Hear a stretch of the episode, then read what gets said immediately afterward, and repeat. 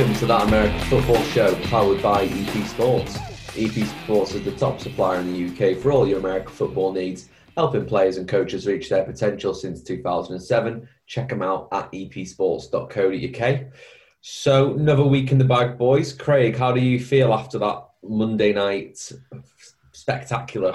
Mate, game of the year for me, that, mate. Um, it was pretty stressful game, especially that final quarter. Um, I think it was it was just one of them games, wasn't it? I think both both teams made a lot of mistakes, but also balled out at the same time. Um, it, was, it really was anyone's game, I guess. Um, and then you've got Poopgate um, with uh, Lamar missing with some suspect cramps and coming back to save the day. Yeah, it had, um, I think I don't know, it had a little bit of everything that game, didn't it? Right? did Lamar have cramps? I, I mean, I don't know. It was a bit of a suspect run. Um, from, from the, the cliff I seen it. Yeah, the waddle and the quick hurry up, get out the way as the the guy was coming out the, the locker room. Um, I, I, mean, I don't know. He's not really. He said he wasn't, but I guess he's not really going to admit it, is he? Not until it, if he goes into like the Hall of Fame, that's like something he'll be like, "Yeah, I shit." yeah, as long, mate, as long as he didn't do a Gary Lineker, that's all that matters. You have to put his huggies on next game. Player that Bill Belichick loved that like cracked on the side of the side, like the sideline, and went back in the game, and he got the game ball for it. That is yeah messed up. That is. It does a Paula Radcliffe and just leans yeah. over the fence. Yeah. um. So coming into week fifteen, I think best to address the playoffs now. Um, people are starting to get eliminated and starting to clinch their divisions or playoff spots. So, um, probably should mention Tim is not here with us this week, uh, and he will not be here with us next week, I believe. Uh, he has got family um, priorities, as most of us do. Honest, there will be some disruption to the recording going forward over Christmas, but we'll do what we can. Um, so we're going to give an overview of the playoffs now, just so maybe if you don't know, uh, you'll have an idea and so you have it fresh in your mind for when we do go over the games later on in the podcast uh, to go over each one's uh, particular path to the playoffs. Uh, so in the AFC, uh, we've got two clinched playoff spots. Uh, Kansas City Chiefs have won the AFC, uh, what is it, West. Um, so that they've t- taken that division um, and obviously clinched the playoff spot. Pittsburgh have clinched the playoff spot, not the division yet um, and everyone else is in the hunt. Uh, the current uh, seeding is the Bills at three, Tennessee Titans at four, Cleveland at five, Indianapolis Colts at six, with Miami just squeaking over the Ravens in at seventh seed. Um, obviously, you two are both AFC. Uh, Joe, what do you feel about your chances? What, as in the Patriots? Yeah. yeah, no, we got no chance, mate. Uh, it's long gone. We, we, were just that team that mathematically can make it in. Oh, there's no, there's no chance. Unfortunately, last week's loss was was it. A lot of us were talking, you know, that we had to win out. Uh, if we would have won out, including the Rams game, we would have been ten and six. But mate, in the AFC this year, even though that seventh seed has come in, and I think the worry for everyone was with the seventh seed, there's going to be a weak team in there with potentially a a 500 record or even a losing record. Not an AFC, mate, this year. It is a strong, strong kettle of fish there. It is crazy, yeah, because you, are looking at the seventh seed as an eight and five team, and the the people who are most in the hunt being the Ravens, obviously, uh, with eight wins as well, and the Raiders with seven wins. Um, I was actually looking at both uh, conferences just as just interesting because you look at the bottom of the AFC You've got um, the Jets, the, ja- the Jags, and the Bengals, all what zero, one, and two wins respectively. And if you look in the NFC, the lowest team is the Panthers on four wins. So it's like the AFC is the cream of the crop, but you've also got the bottom. yeah, yeah, it's just always seems like it's going to be that way. But we're going to have the cream of the crop for a long time because of the QBs that we've got in uh, this conference. Unfortunately, it's going to be tough. The teams that are sort of up there at the moment, I feel as if they're going to be up there for yeah, quite a while. Rivers and Big Ben. Oh yeah, up to the age of like twenty six or something. Yeah, Tannehill.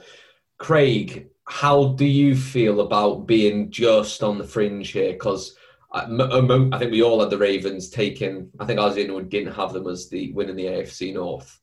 How do you feel about your chances?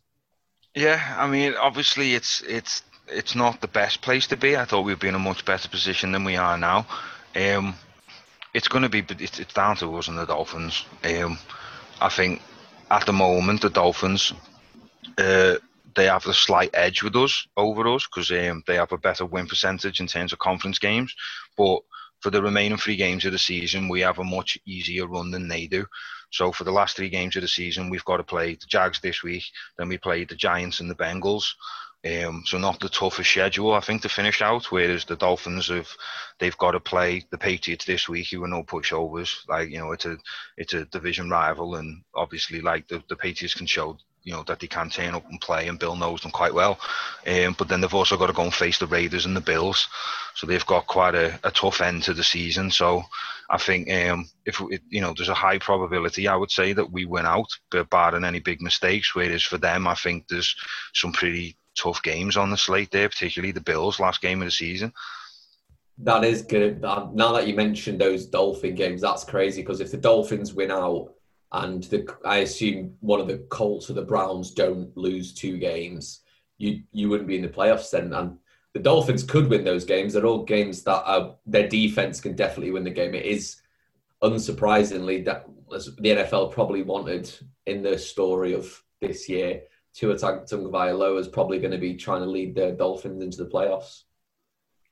Yeah, I mean, like you seen how the you seen the game against last week against the Chiefs. You know, that's a, the reigning Super Bowl champs, and they they had them sweating buckets by the end of it. Like it was a pretty close game. So, I mean, they, they have every every chance to do it, and the, the fate's in their own hands at the moment.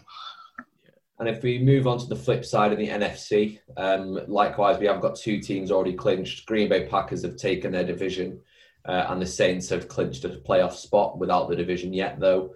Uh, and then in order, we've got the LA Rams at nine and four, uh, Washington Football Team at six and seven, uh, Seattle Seahawks at nine and four, Tampa Bay at eight and five, and then the Cardinals in at seven and six. Um, the teams on the fringe here, I mean, most obviously is Minnesota or Chicago, um, but then you the got to remember that the NFC East is a bit of a random one as well because whilst the Washington are the team to beat right there, it, it could swing so easily. Yeah, the, the NFC's a it's a funny odd one. It, those seven teams that are in it right now, if they were to end, if it was to end right now, and they were the seven teams, I think most fans, just sort of neutrals, would be quite happy with that. I would say they potentially are the seven most sort of most exciting teams in the NFC for me.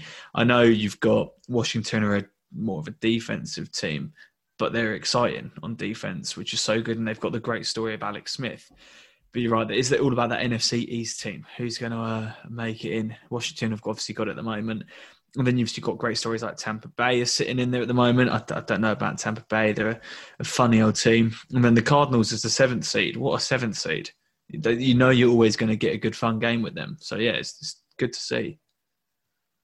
Yeah, that, that three horse race, I think, between Arizona and, and Minnesota and Chicago, I think that could be – depending on how the next couple of weeks play out, that could be quite an interesting last week of the season because that that's what I'm hoping for. Like, there's it's getting to that point in the season now where like you want it to be close to keep it interesting rather than teams just sort of being guaranteed in and there's not a lot to play for. Um, you've got three teams in the hunt there, two them going up against each other this week. Um, so yeah, I mean they could still be scrapping it out final week of the season, and it could make it make it a, a fun end to the regular season to watch. Definitely. Um, so we'll get into each team's particular odds and whatever as we go through.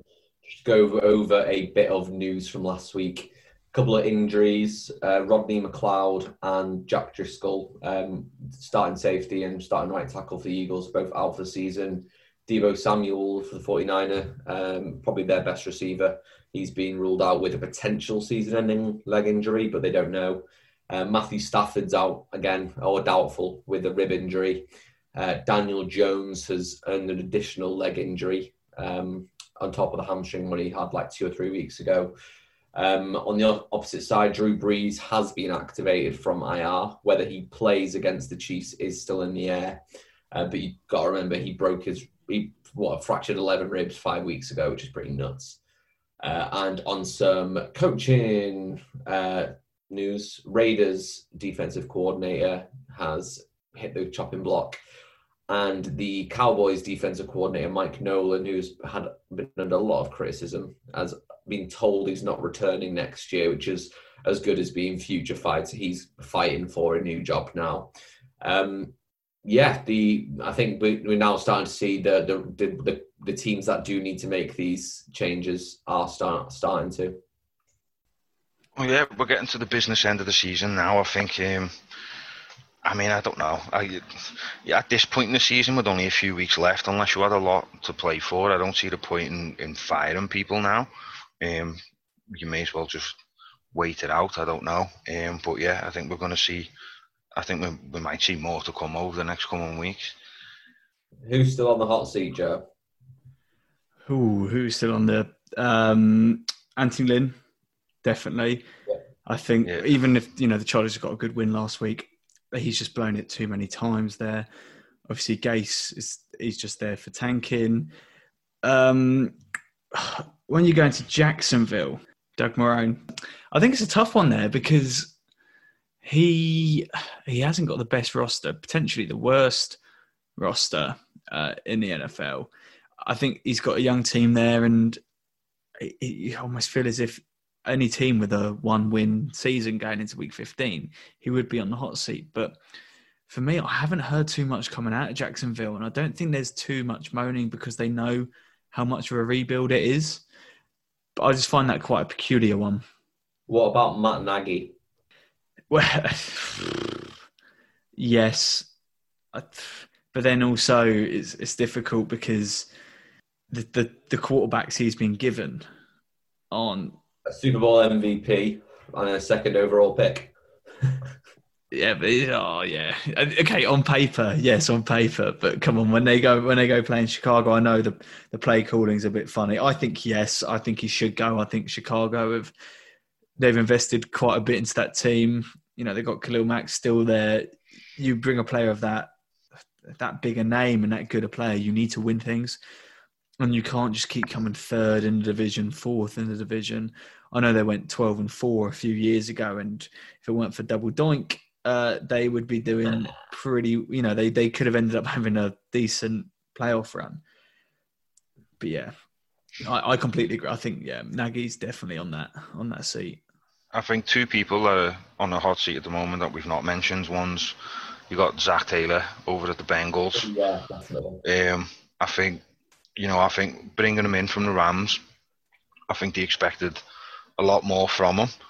There has been quite a few rumblings I've seen in some of the, you know, cause it's from the AFC North groups and stuff like that that I've, I've been in and reading up on that. Like a lot of the, the players there have been calling out the coaching staff and the um, they do. I mean, it looks like there's a lot of players there trying to get out, and there's a bit of dysfunction there. I should mention on that note actually that long-time Bengals D tackle Geno Atkins, he who was like one of the last Marvin Harrison guys. Uh, he's been placed on IR, and he, he's basically. I think he's all but being told that he, he's not returning next season. They're not signing him again. Yeah, and like we, we said weeks ago that about AJ Green wanting out, and there was a couple of others that looked like they wanted out. Um, but I think the other one's Mike McCarthy. Um, you know, he one of, I remember at the start of the season when he first hired him, I'm coming out and saying that he sat down and he had took like a sabbatical from football and he was just living in a barn somewhere, just watching football religiously. And uh, at one point, like he said, he watched every snap from the previous season and all this. And and since then, he came out and admitted that he was lying about most of it. And um, he's kind of conned his way into a job a little bit. Um, but I think that's the same problems. That there seems to be a bit of dysfunction. I think in the locker room, a lot of the players don't seem to be um, getting behind them, and there seems to be the players seem to be butting heads a bit with the coaching staff there. Does, um, Mike, does Mike McCarthy get a, a pass though? Because obviously they were have they'd have a record breaking offense with Dak for those first four weeks. I think I think injuries that will play a factor in it, but I think the hiring of Mike of Mike Nolan, who's already sort of, you know, we, we sort of we know his fate now at the moment. Um, I don't think will have helped them because you know that defense has been really really bad this year. Um, but yeah, I don't know. I think his I think his seat's going to be very hot at the moment. I think Jerry Jerry Jones, he's not going to be the most patient guy with him. I don't think. Okay, moving on to some more listener questions. Uh, thank you guys for getting in touch and sending us some of them. Um, we've got friend of the show, Fergal Spencer. Which current QB would you have for one drive, one game, one season, and then one decade? What about you, Joe? Whoa, this is difficult. So, is one decade? Is that starting from now for the next ten years? Let's say start starting from the beginning of exclude the record, but starting from beginning of 2020. Okay, so first one, one drive. Oh, it's it for me. Oh, I'm, I'm torn between two men, Brady and Rodgers. They're my two I think of. I'd probably go Aaron Rodgers right now uh, if I could pick one drive. One game, I would probably also pick Aaron Rodgers. And then for one season, Patrick Mahomes. One decade, Patrick Mahomes. I split it down for me. Craig?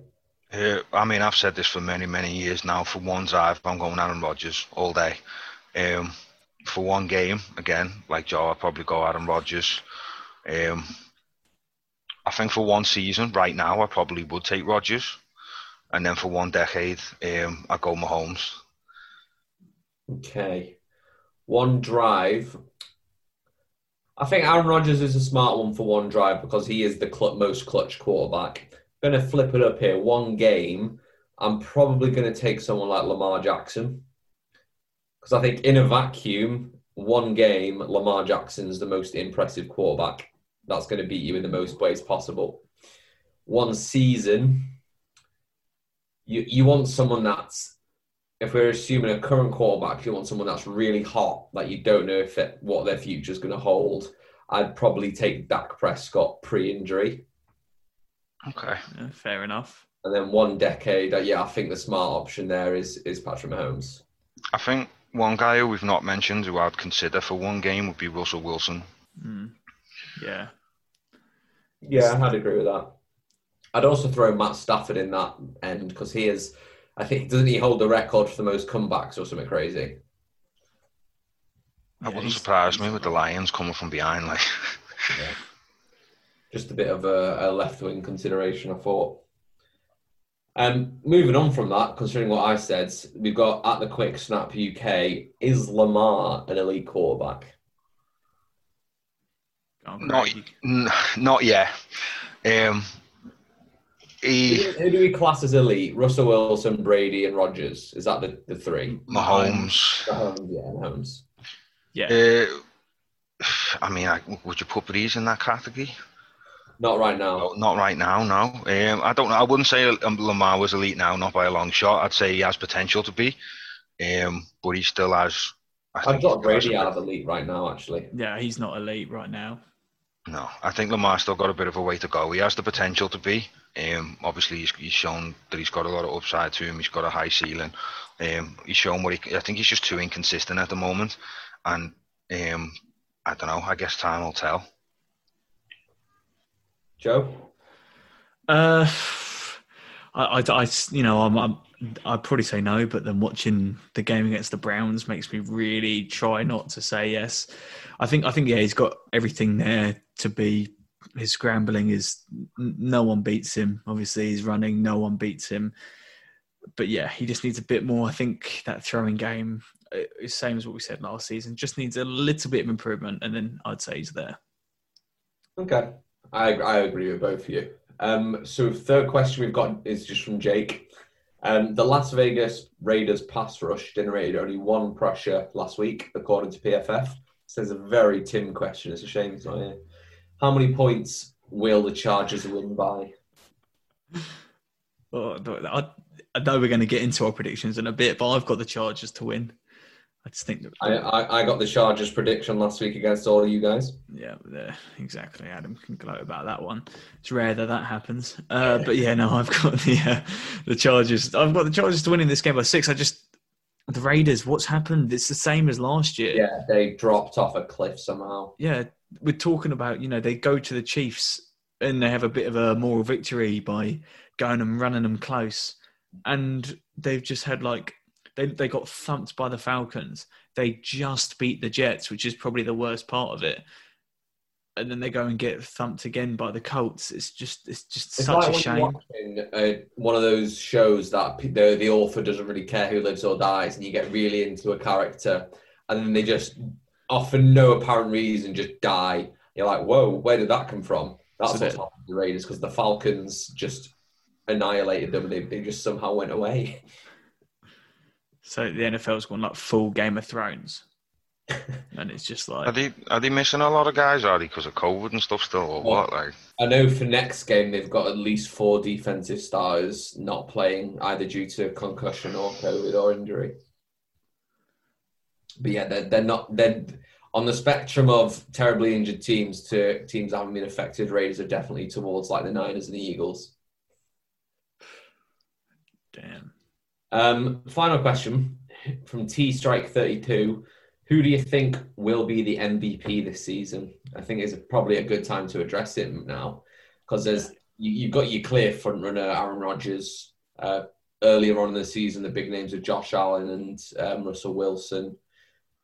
Who, Dalvin Cutton, Like Derrick Henry needs Derrick to Henry. be yeah, he's because he's not just done it like in December, November this time. He's done it all the way through the year. I think he has to be, mate. I, I just, oh, you think about which players are unplayable in their positions, and you, you know, you've got your Aaron Donalds, you've got your TJ Watts, you've got your Mahomes on his day, but Derrick Henry is, is just consistently a that, monster. two weeks ago he went for sixty yards. It's still not bad. It's like for a running back, that's not awful. Yeah, but Derrick Derrick Henry, he's at the point where like, if he doesn't get hundred yards, you're like, oh, that's a shame.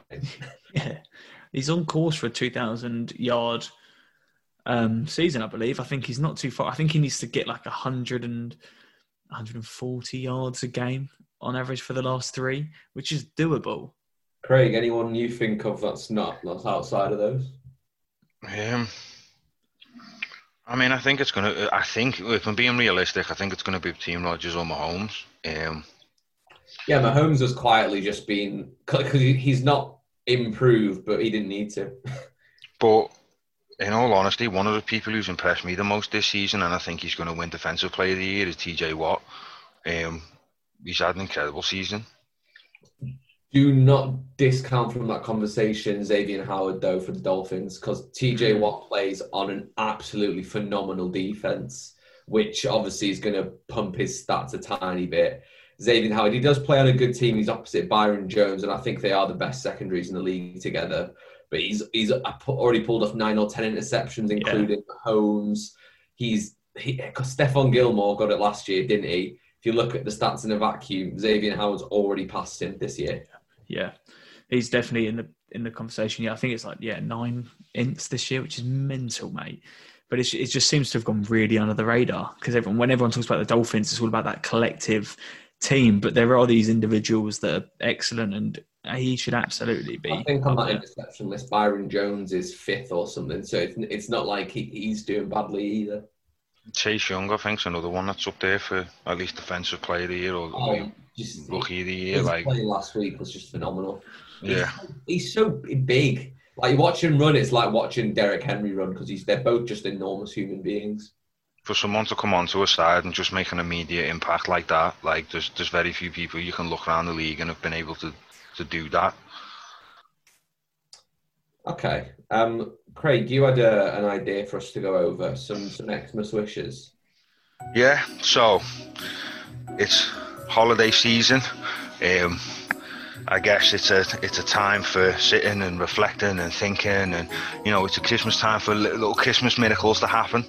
Um, you know, and we've all we all have our own little Christmas wishes. So I was wondering what you guys, if you guys have any NFL Christmas wishes, if there's something that, if some sort of Christmas miracle in your head could happen in terms of the NFL, whether it's to do with your team or the league in general. Um, wh- what would it be? See some more teams get some more wins. Love to see the Jets get two more wins and lose the first overall pick and just see what happens.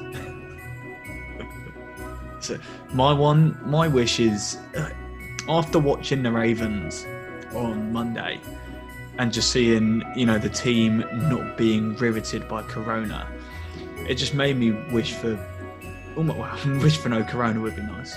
Uh, but for teams that be fully healthy, teams like the Ravens, I think with with what's gone on with them and them struggling this year due to not having about 15 players a game, we've been almost we've had a great exciting team that made last year so enjoyable taken away from us. And I just feel as if we just need to get you know just everyone to be completely healthy playing as every team playing as well as they can. Because you know Ravens showed us last week that you know what an exciting team they are and they've been a miss to the league. Does Carson Wentz become good again? Uh, mate come on. This is oh. Christmas wish. Ain't a genie lamp.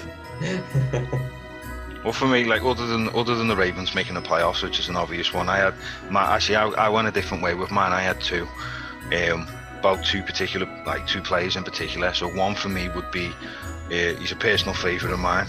Um, would see Larry Fitzgerald win a ring. Um, I think a guy like that deserves it, and for the kind of career he's had, he, you know, to have at least to, to have that, he deserves it. Um, I think for me, the other one would be I think the other one for me would be the Texans to let JJ Watt go, go to a better team, and um, see if he can have some some success elsewhere. Um, the chances of him going are slim, I guess. They might let him go because he is reaching towards the end of his contract now. His contract's not in a position where it's too much for other teams to pick it up. Um, he's been there a long time. He's, he's done his part. He's, he's you know he's, he's getting into the twilight of his career now. Um, the Texans are desperate for picks, and he still has stock in him. I think, and JJ, you know, might just do a Brady and go and see his twilight some, somewhere else of his career, somewhere else, and trade him somewhere where he's going to be in a much better position to maybe have a bit more success than he's at the, at the Texans. Like next to a defensive player of the year, TJ Watt. Oh. I mean, yeah, that, I mean, I was, I did think, well, when I was thinking about this earlier today, I thought, well, what have we mentioned so far this season? And I remember back when the Texans were playing the Steelers, we were talking about how good it would be to see the three of them play together on the on the same side of the ball. That would be quite fun. JJ on one side, TJ on the other, like. And Derrick on the offense.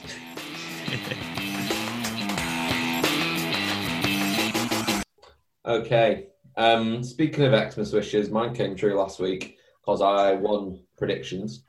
Um, hey. so do you want to give us a run over last week? Yes, so massive week last week. Uh, really, really changed things around. So Adam was the highest scorer, uh, getting 15 points. Craig was second, getting 14. Tim was third, getting 10. And I was last, getting nine. No one got a correct score. However, Adam uh, got his bold prediction of getting uh, the Chiefs to have three offensive turnovers and Craig got his of Mitch Trubisky not to throw an interception. So yeah, good good week around for you two boys. Uh, me and Tim sort of let ourselves down a little bit. So the overall scores it makes things closer. Uh, I didn't realize how much closer, but it's a fair amount. I'm still out in the lead with 167. Tim is second with 161. Craig is third with 160, and Adam is there with 152. So that gap has shut down big time. I'm creeping up. I'm creeping up. 15 points. Whew. three, three more of those weeks, and I'll, I'll be up there with you. That's terrifying. That's the three three regular season weeks to go, mate, and then playoffs. You cut down that gap. What? I feel like I'm getting hot. it's heating down. Ooh, baby, it's heating up. It's winter. Right, let's go straight into our uh, predictions make it very important to know that this Saturday there are two NFL games. There is a Saturday doubleheader. Do not forget to add it to your calendars or you will miss them. Um, that being said, let's go straight to Thursday night's football's game. Craig, you've got Chargers at the Raiders.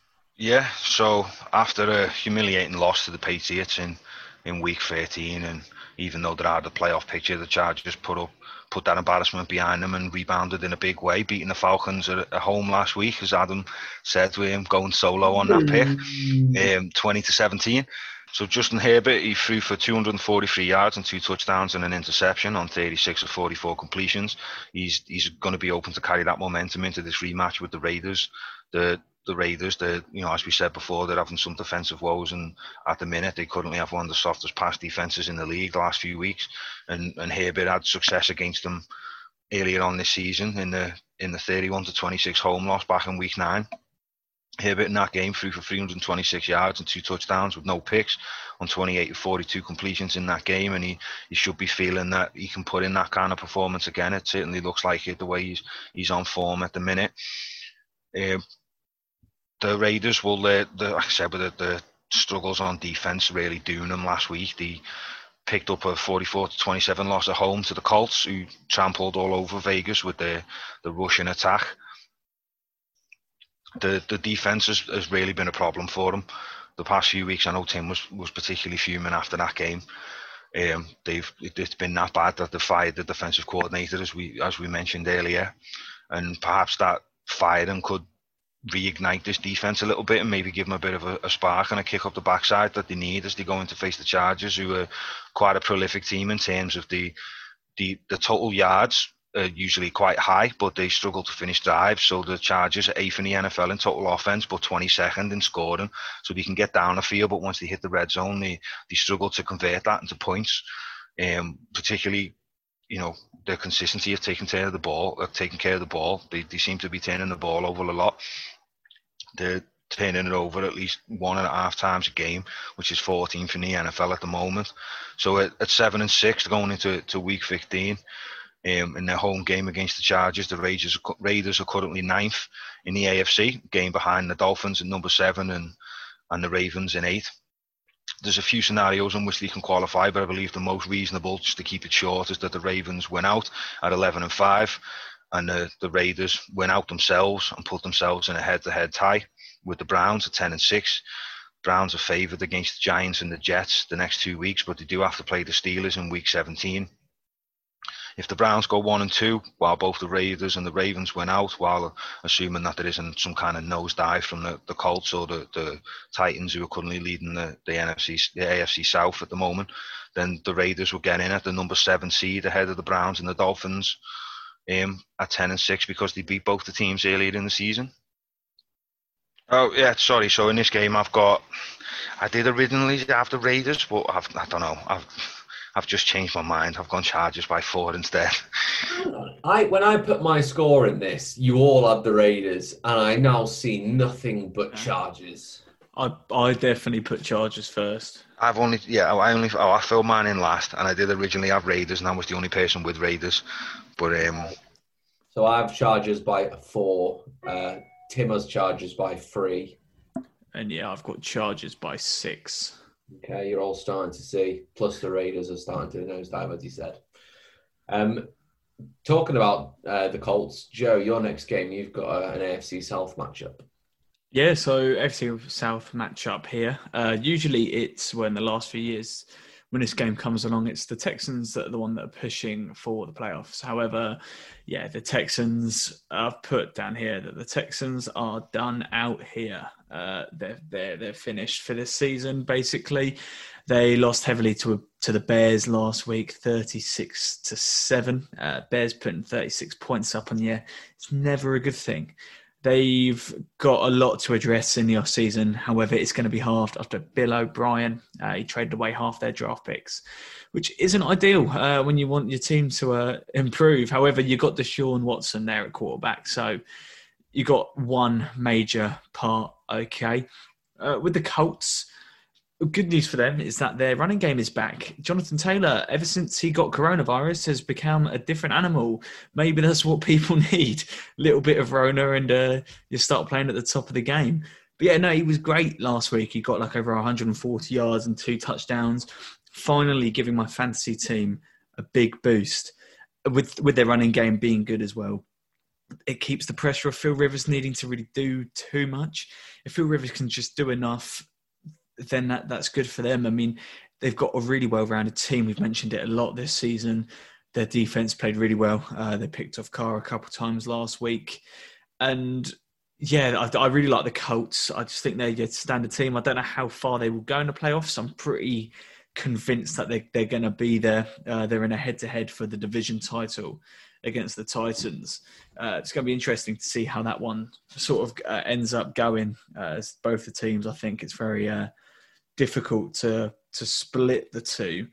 If the Colts are going to go and make the playoffs, uh, their last three games that they got, obviously uh, the Texans, they have got to play the Steelers, then the Jags. So you know if they go two and one and they end up with 11 and five as their record that should be enough whether it's enough to win the division who knows um yeah this game was only played two weeks ago however uh, it was very close it was actually it was a, a fumble in the last minutes uh, for the colts to recover is what won it The deshaun watson himself was the only man keeping the texans in the game but unfortunately it wasn't enough I don't think it's going to be as close this time, however, as I've got the Colts to win it by 14.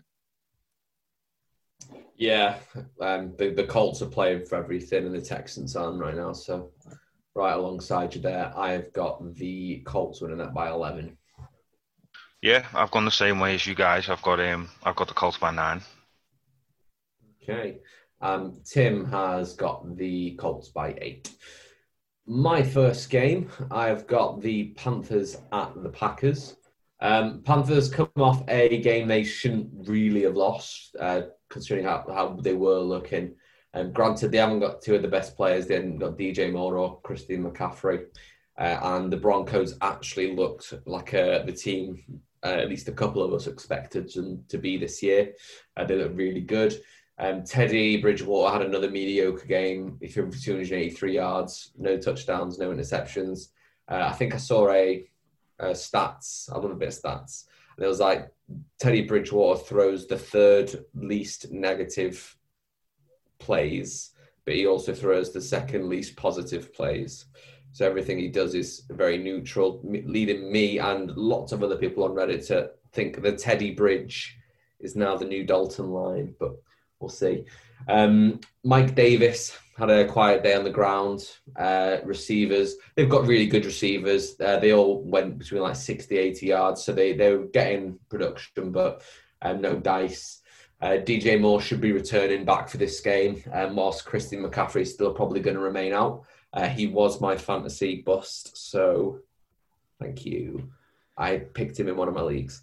Um, at four and nine, the Panthers, they're not really in the playoff contention. They can make it through very weird ways, but overall, they're in a mix of do they want to get the better draft pick or do they want to show that they're a team which they have looked good at points this season. So I think their fans can't be too unhappy about it. Plus, Efe Obada got a big sack return.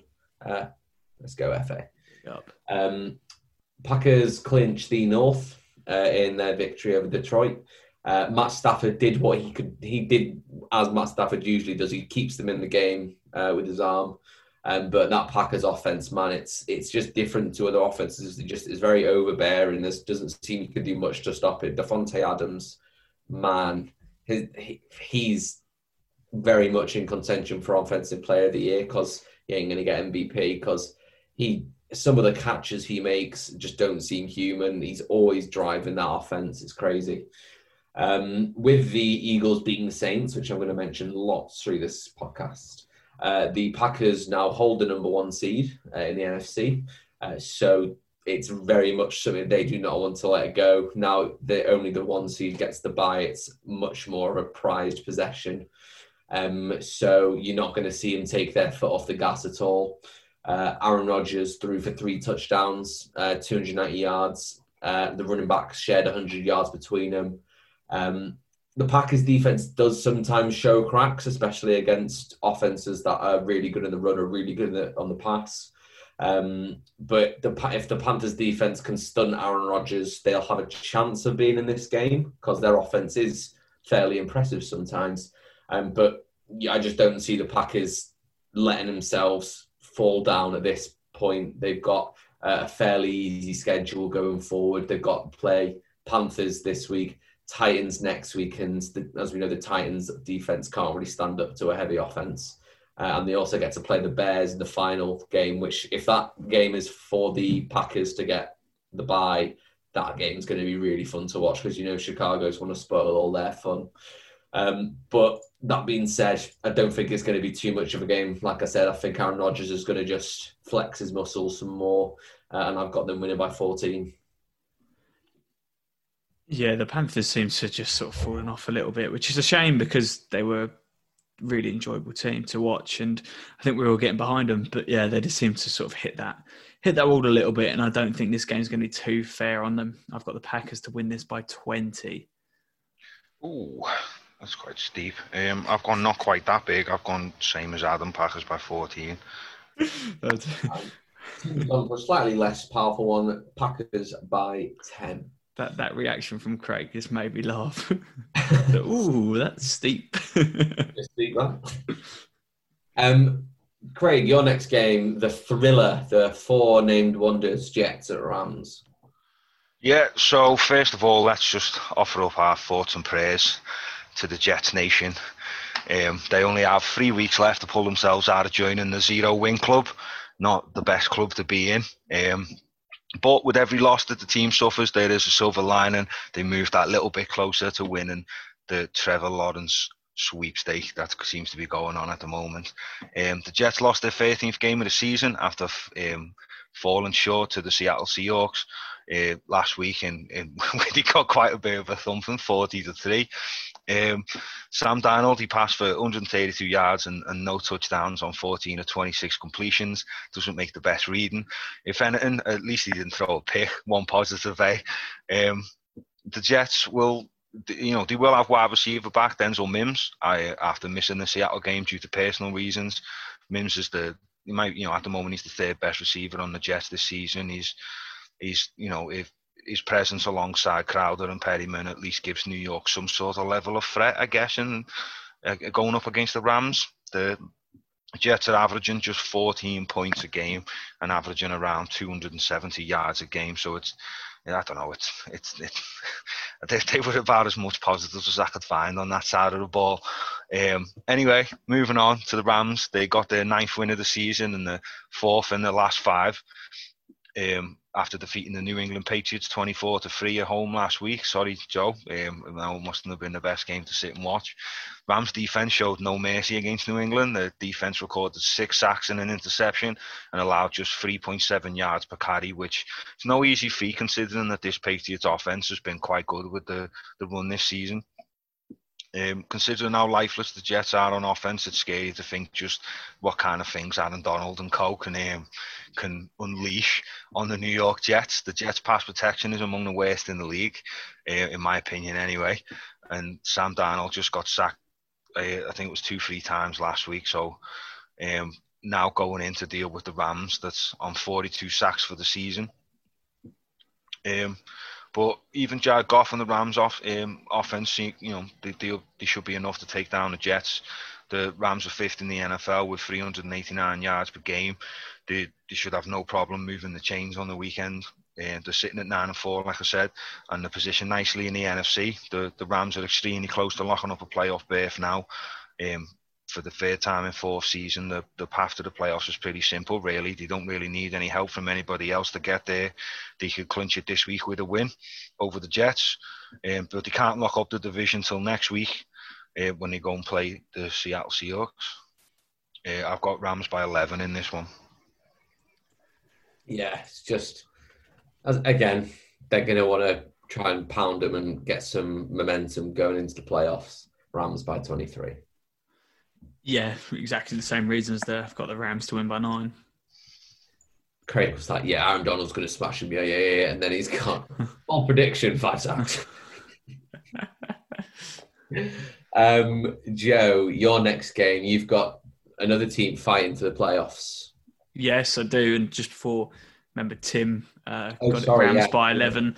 That's all right. Just just in case Tim gets it right and we don't have it on record. Uh, Rams by eleven for Tim. Uh, what was my game? It uh, was uh, Lions at Titans. Ah, Lions at Titans. Right. So straight away off the bat, and I know people will disagree with this, but this is a sort of hot take of mine. I think offensively, when any team gets going at their peak, no one is better than the Titans. that is my thought. That's how I feel about it. I think Derrick Henry is unstoppable. I think Tannehill does exactly what he needs. I think AJ Brown is class. I just think the Titans, when they get going, they're just an unstoppable tide.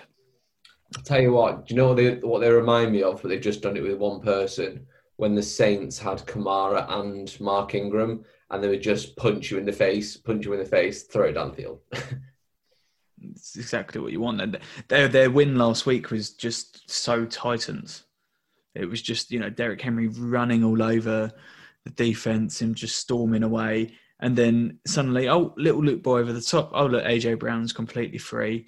He's doing some crazy catches, all this sort of stuff. Just just classic Titans. So yeah, so I mentioned it earlier. This is Derrick Henry season. This is the time of the year where he really goes off, and boy, is he going off! He's just very close to a 2,000 yard season. I mean, if that happens, and blimey, uh, it's a rare, rare thing, and it's a great thing to witness. So, I really hope that he does that. Just about because the guy I'm in the final with for our fantasy league has got Derrick Henry. So, if he could hold it next week, then then that would be all right. But yeah, the Titans won 31-10 against the divisional rivals, uh, the Jaguars. It was a win that was always going to happen. The Jags have sort of given up after week one, especially when they're not playing their best quarterback.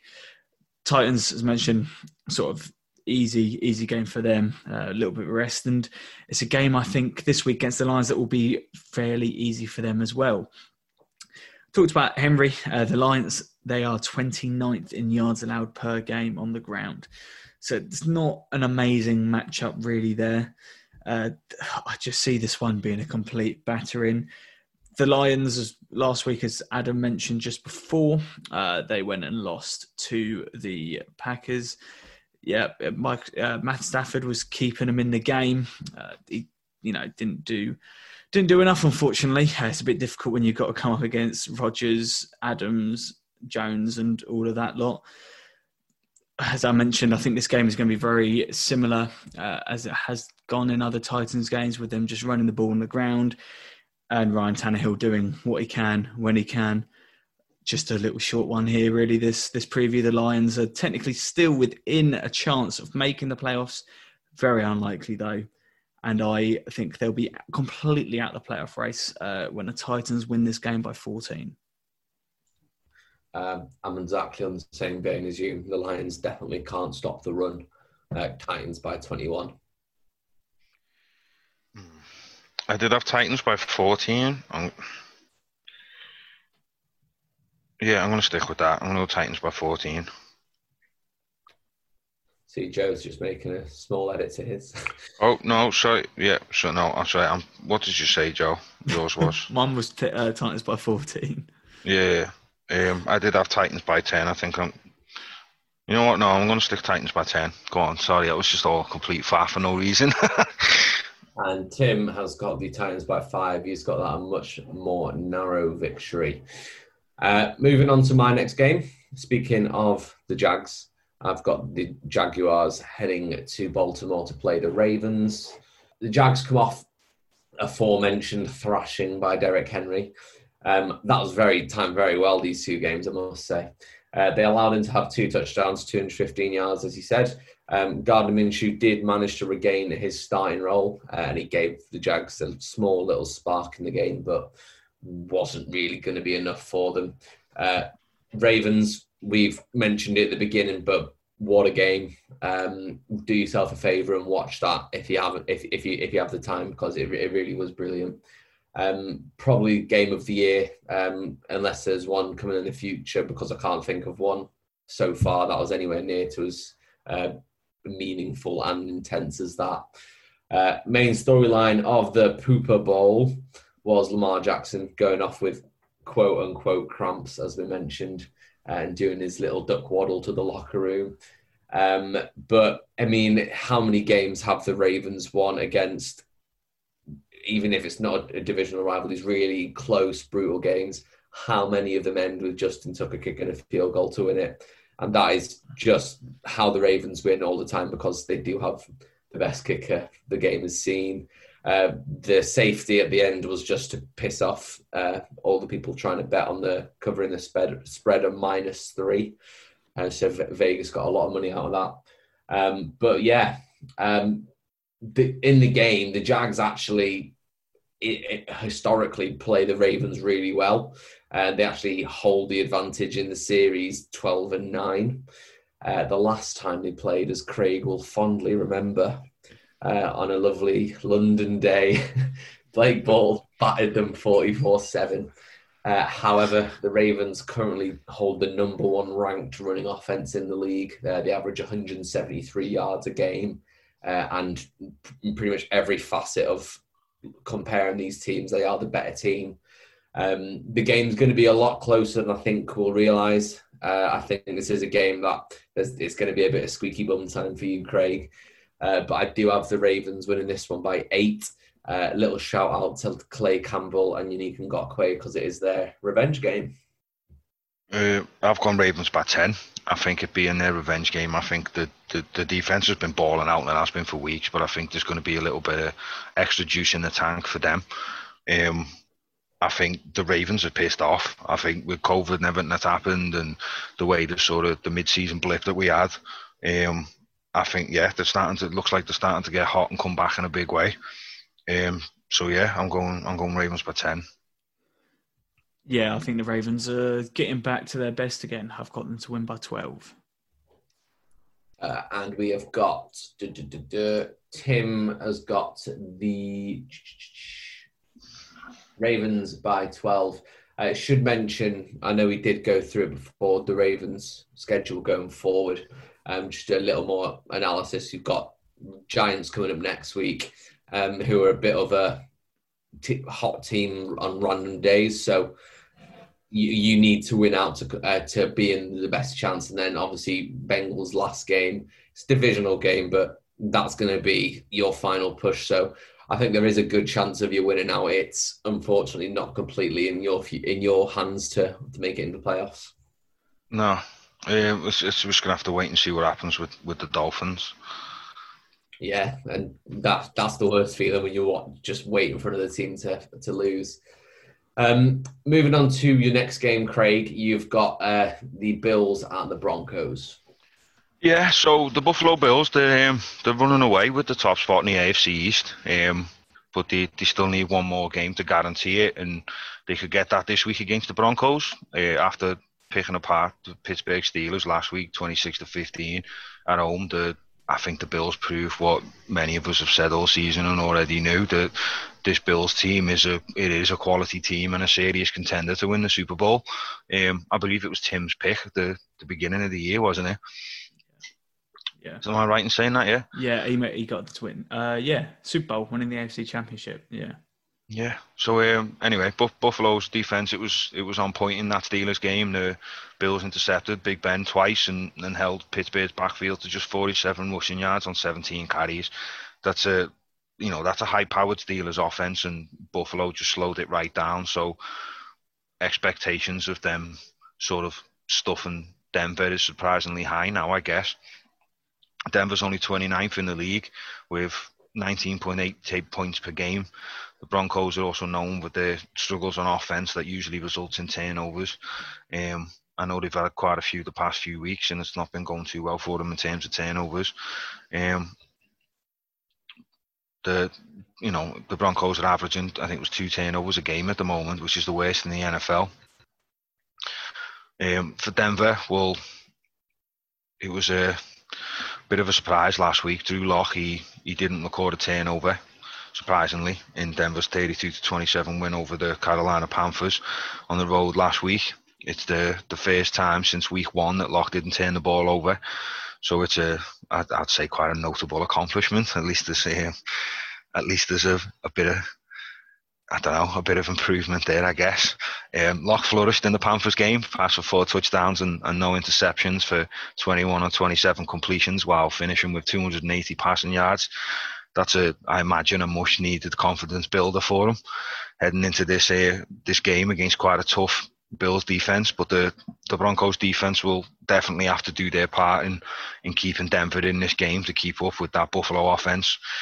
Denver's pass rush will look to duplicate their performance that they had against Carolina, where they sacked Bridgewater four times, um, and that puts them on 36 sacks for the season. So for this one, I've got Bills by 14.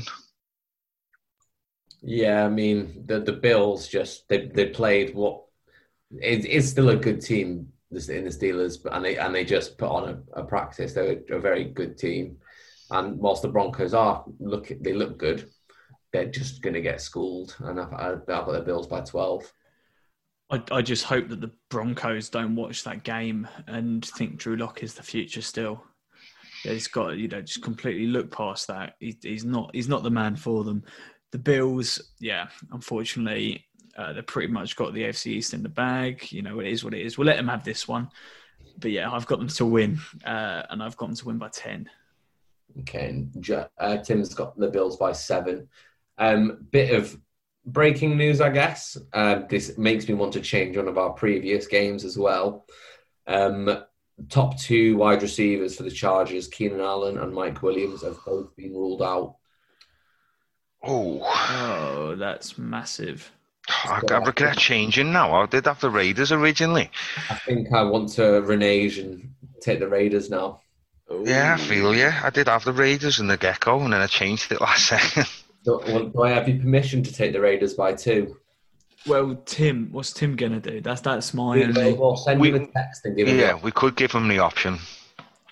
Yeah, give him the option. Yeah, right. I'm gonna stick Raiders by two. I just don't believe in the Raiders defense enough. I'm a Chargers fanboy, and I don't think they take this without those two. No, I'm going Raiders by four. I think that offense is just even if that offense only the offense turns up, I think they'll still win that game. Yeah, which is why I was tempted to pick them in the first place. Oh. And I will, I'll, I'll tell you the scores now. The change, the other announcement, uh, because it will make you change your future one. Uh, James Bradberry, uh, the top cornerback for the Giants, is on the COVID list. Oh. He's not playing against the Browns, so that is a huge loss for the Giants defense. Uh, so take into that what you will. Joe, you have got our next game. Uh, you've got the Seahawks traveling to Washington. Yeah, so Seahawks, Washington, uh, not a game at the beginning of the year that you thought you'd be really looking forward to. But to be honest, on, a, on the slate of the games, this is one of the, the top ones on my list. So Seahawks had a very emphatic 40 to 3 win against the Jets last week. I think Russell Wilson has been slowing down. His performances have unfortunately taken him out of that MVP conversation. But he was back to his best. Admittedly, who better to play than the Jets to get back to your best? The Hawks, they're a lot more dimensional now. Uh, you know, since they've had Carlos Hyde and Chris Carson back in the team, they've they've been able to run the ball a lot more. Uh, they've taken a lot of strain off Russ and DK, and their offense, you know, it, it, just seems more balanced. Even though they were unbelievable anyway with the whole quarterback wide receiver duo there, it's nice to be able to yeah spread it out a little bit, spread out the reps and spread the ball out. So yeah, Seahawks be looking to move forward in that way, and they're going to need to against this Washington defense. I mean, Chase Young, what a game he had last week! He's just such a joy to watch. Uh, that whole Washington defense is just excellent. They're so good that they, you know they they won last week uh, 23-15 against the 49ers, and Washington didn't score a single offensive touchdown which you know it's, it's always great. When your defense can literally single-handedly win you games you you just know you're in a good place.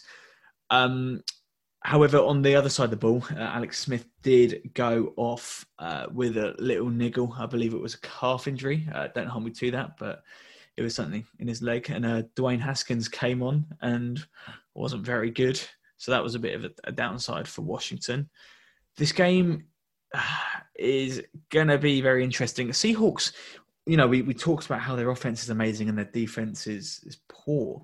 The defense has been getting better week by week. Um, you know, their, their pass rush has been getting a lot better. I think Jamal Adams is coming into his game really well, also over over there, and has sort of been going a little bit under the radar and I think that's where the game's going to be. Even though it's all about the Washington defense, I think the Seattle pass rush can really, really get at either you know if it's Smith or Haskins, whoever's going to be going to be behind center um, and really put them off and have to give the Washington defense even more to do. having a look though, I don't get wrong. I love the Washington defense, and I think they're a great unit. However, this is probably the first really good offense that they have faced since about week seven. Uh, out of their six wins, uh, they had the Eagles, who we know have had their difficulties this year. You did have Dak Prescott's um, Cowboys, I believe, in week seven. Uh, and then they've beaten the Bengals. Uh, they've beaten, I believe it was still Andy Dalton's Cowboys in week 12, uh, the Steelers, and the 49ers. So, not the most stellar offenses that they've beaten. So, I think the Seahawks is probably going to be their biggest test yet. And we're really going to see just how good this defense is. Because of that, I have got the Hawks to win this, and I've got them to win by six.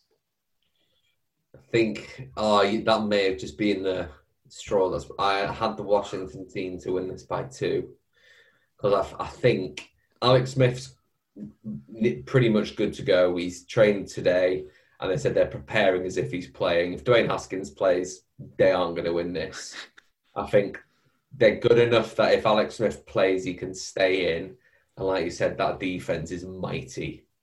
Um, what it's, I think is up, definitely up there in one of the top pass defenses, which is obviously the Seahawks' strength.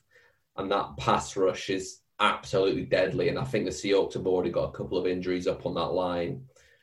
And I, I, I really think that they can stop it and make Russell Wilson, because Russell Wilson occasionally has one of those bad games where he throws two or three interceptions, like no touchdowns, and he just kind of fluffs it. I, think because I need to make bold moves, I'm going to take stick and stick to my gut and take Washington by two. I was very, very tempted to take Washington in this game. I still am, but I mean, no, I've been I've backed the Seahawks a lot this season, even though they've had a bit of a rocky month or so. Um, but I'm gonna I'm gonna stick with the Seahawks. I'm going Seahawks by four. I think they've just got too much to lose at the moment and not show up. They've got Jamal Adams back. Um, like you said, they've got um, Carson back and stuff. So I, yeah, I'm gonna go Seahawks by four. And Tim, Tim has gone Seahawks by three. And then if we look at from a playoff perspective, obviously both these teams are thick in the race, and they're both in divisions where I think the the Seahawks are what they're in it by. But, but, I think they're a game, game behind. Four in the Rams are nine and four at the top. So they're they're fighting for that top spot. They're fighting for home game, which obviously we know Seattle's going to want. Whilst Washington, they've got the Giants nipping at their heels, but I don't see the Giants doing better than the, the Redskins. And then they've got the Cowboys on a very easy schedule that could take it, uh, or the Eagles if they pull something off. So they're, they're both they're both must wins for both teams. I, I think. thing is, though, if wouldn't you rather be the five seed and play the NFC East team away than be the three seed and play a, a decent team at home? No, I think teams will. St- I think teams would rate home field advantage over over that. How much an advantage is there anymore? is going to take it as well because they get the money. I guess it depends on who the other team is and who you're going up against. I'd rather take the match up than home field, to be honest. Mm. No athlete's gonna gonna not play to win a game. That's the thing. Uh, yeah, that's true. Very true. Okay. Um, on to my next game. I had the Browns at Giants. Um, this game, this is another game that's really uh, important um, looking into the future. Uh, the Browns come off their defeat to the Ravens in that um, in the Super Bowl. Uh, only one win ahead of the Ravens now, so they need to make sure they they win out. Really, if they want to control their own future, they need to win out. Um, Chunt combined for four touchdowns, three of them on the ground. Um, Baker threw for 343 yards, two touchdowns, and an interception. Interestingly enough, it included the longest recorded throw in NFL history uh, which was the throw that sent the Ravens safety sprinting into the field goal. Mm. Um, so what was that? Seventy yards, seventy something yards. Yeah, Baker. It's, it's a it's a this weird media assumption that Baker Mayfield's not got a big arm when he's like known for having an absolute rocket. Mate, that was one. Honestly, that whole game, that was one of the things that stood out to me most was how far he threw that ball. Yeah, I remember when he played when he played the Bengals back in week three. He showed his arm off as well. It's it is something to watch. Um, but yeah, the Giants come off a pretty bad loss to the Cardinals. Uh, I think we were all pretty split over the decision. Um, they struggled to get anything going. Uh, Kyler Murray had a couple in the past few weeks. He's struggled with his health a bit, uh, and that's why the Cardinals haven't been winning games, I believe. Um, and they are fighting their way up in that brutal NFC West, uh, as there's three of them in the playoffs right now. Uh, Cardinals are seven and six behind Seattle and Rams with nine wins each. So uh, they're probably not going to be getting the home field advantage, but they certainly have to keep winning uh, if they want to stay ahead of Minnesota and Chicago, who are just one win behind them. Um, yeah, so both teams are in this playoff discussion. Uh, the Giants' defense uh, did well against the Cardinals uh, especially in the end zone. They, you expect the Cardinals, if they're doing well, you want them to score more than 20 points on you. Um, three fumbles on the Giants' offensive side was really the, the telltale sign of this game.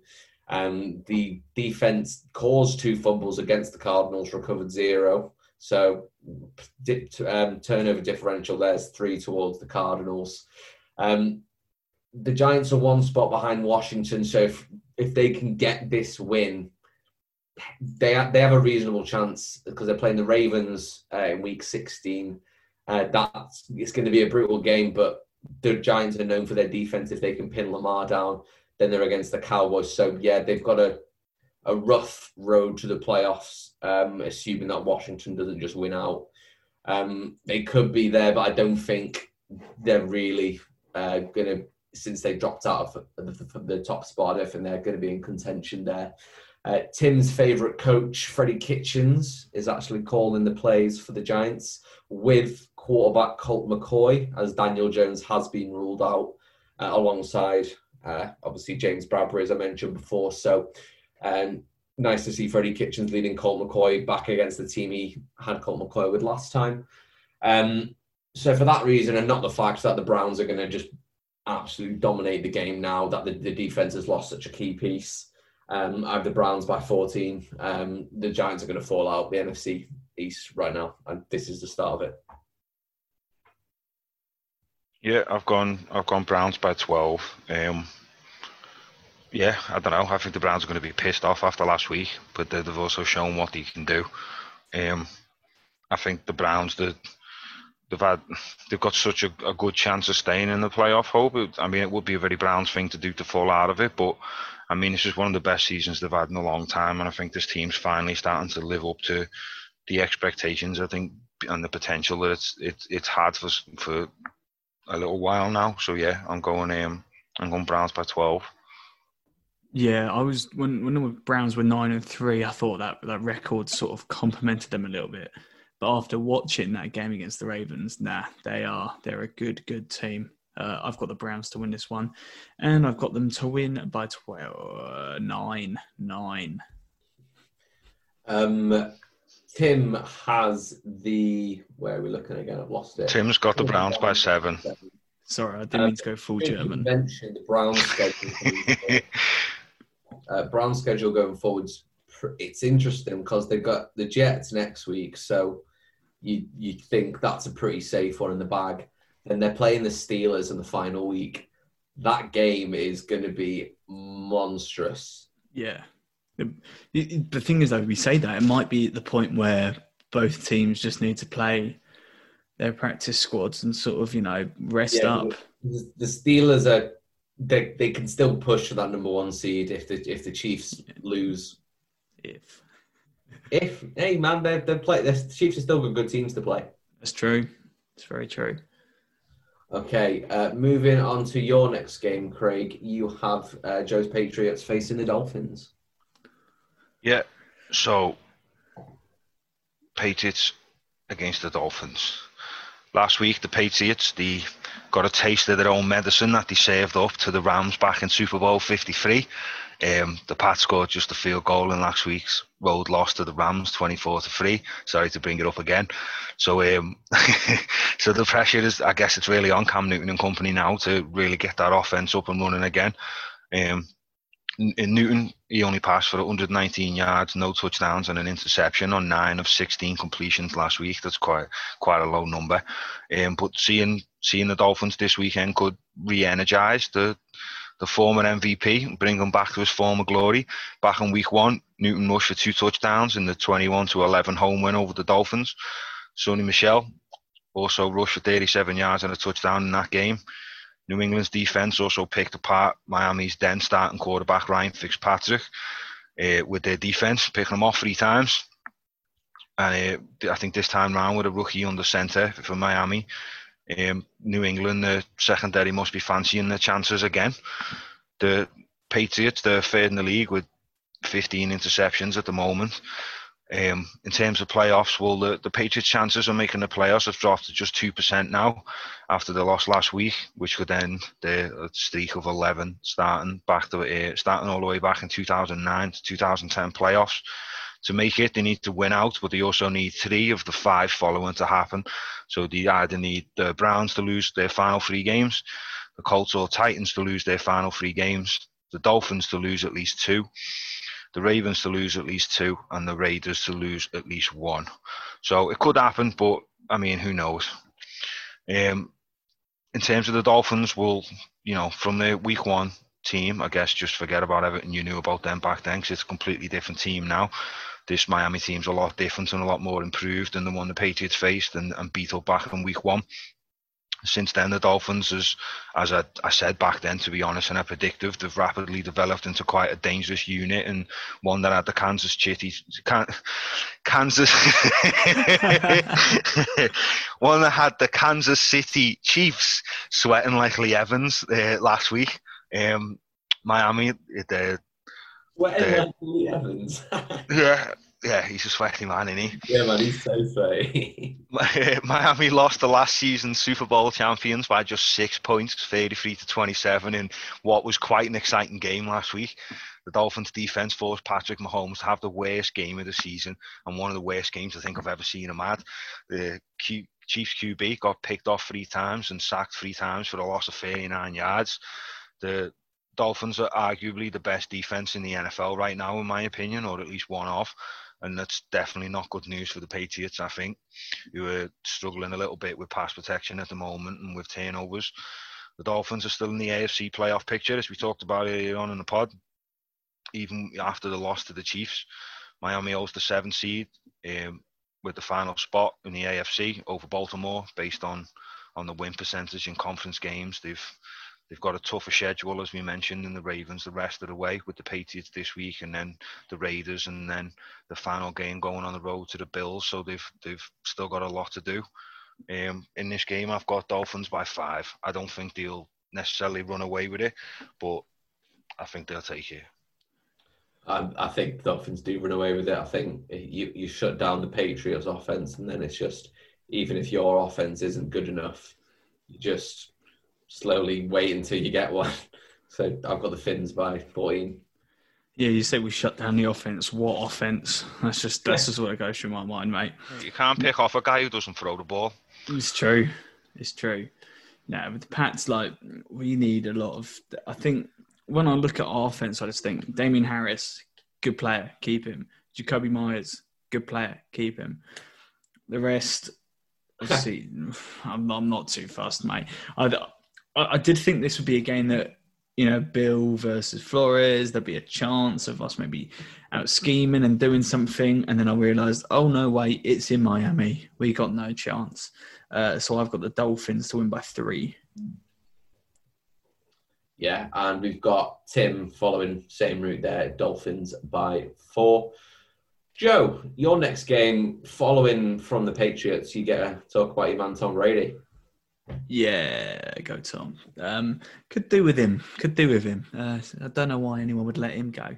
But yeah, with the Buccaneers, um, they're a team that when we did our uh, we did our power rankings mid-season, I think I had the Bucks second or third, something like that. And my God, how they have fallen! They were fortunate, really, uh, to win against the Vikings. If it wasn't for Dan Bailey, uh, that game would have been a bit closer. Uh, than it than it was 26-14 in the end. The Buccaneers, oh, I don't know. I just find them a bit a bit peculiar. They they they've got all of those players on that roster. That that defense is still very good. However, it's not quite hitting the heights. It seems they, they it looks like they seem to peak at like week five for like two weeks, and they've just dropped back down again. They're they're kind of fortunate that they're in that playoff region as it stands. They're playing the Falcons. The Falcons have just had one of those seasons, man. Like as you say, Adam, they played the Chargers last week, and you were the only man to have the Chargers down as winning. I hate to mention it again, but the Chargers, you know, they they just the Falcons. They're just this team where, and Craig knows this. You put your faith in them, and they never pay you back. that's the Chargers as well, unfortunately. It's just oh, they're just they're fans. We follow a lot of. Uh, on the Twitter, we follow a lot of Falcons fans, and Falcons fans are the most aggressive. I want to point this out as well. They're like they, they're seen as like the Millwall of American football, but they're they're on there. They're Atlanta Falcons UK, who a couple of boys are actually flying I just saw that like, it's like an hour before the game.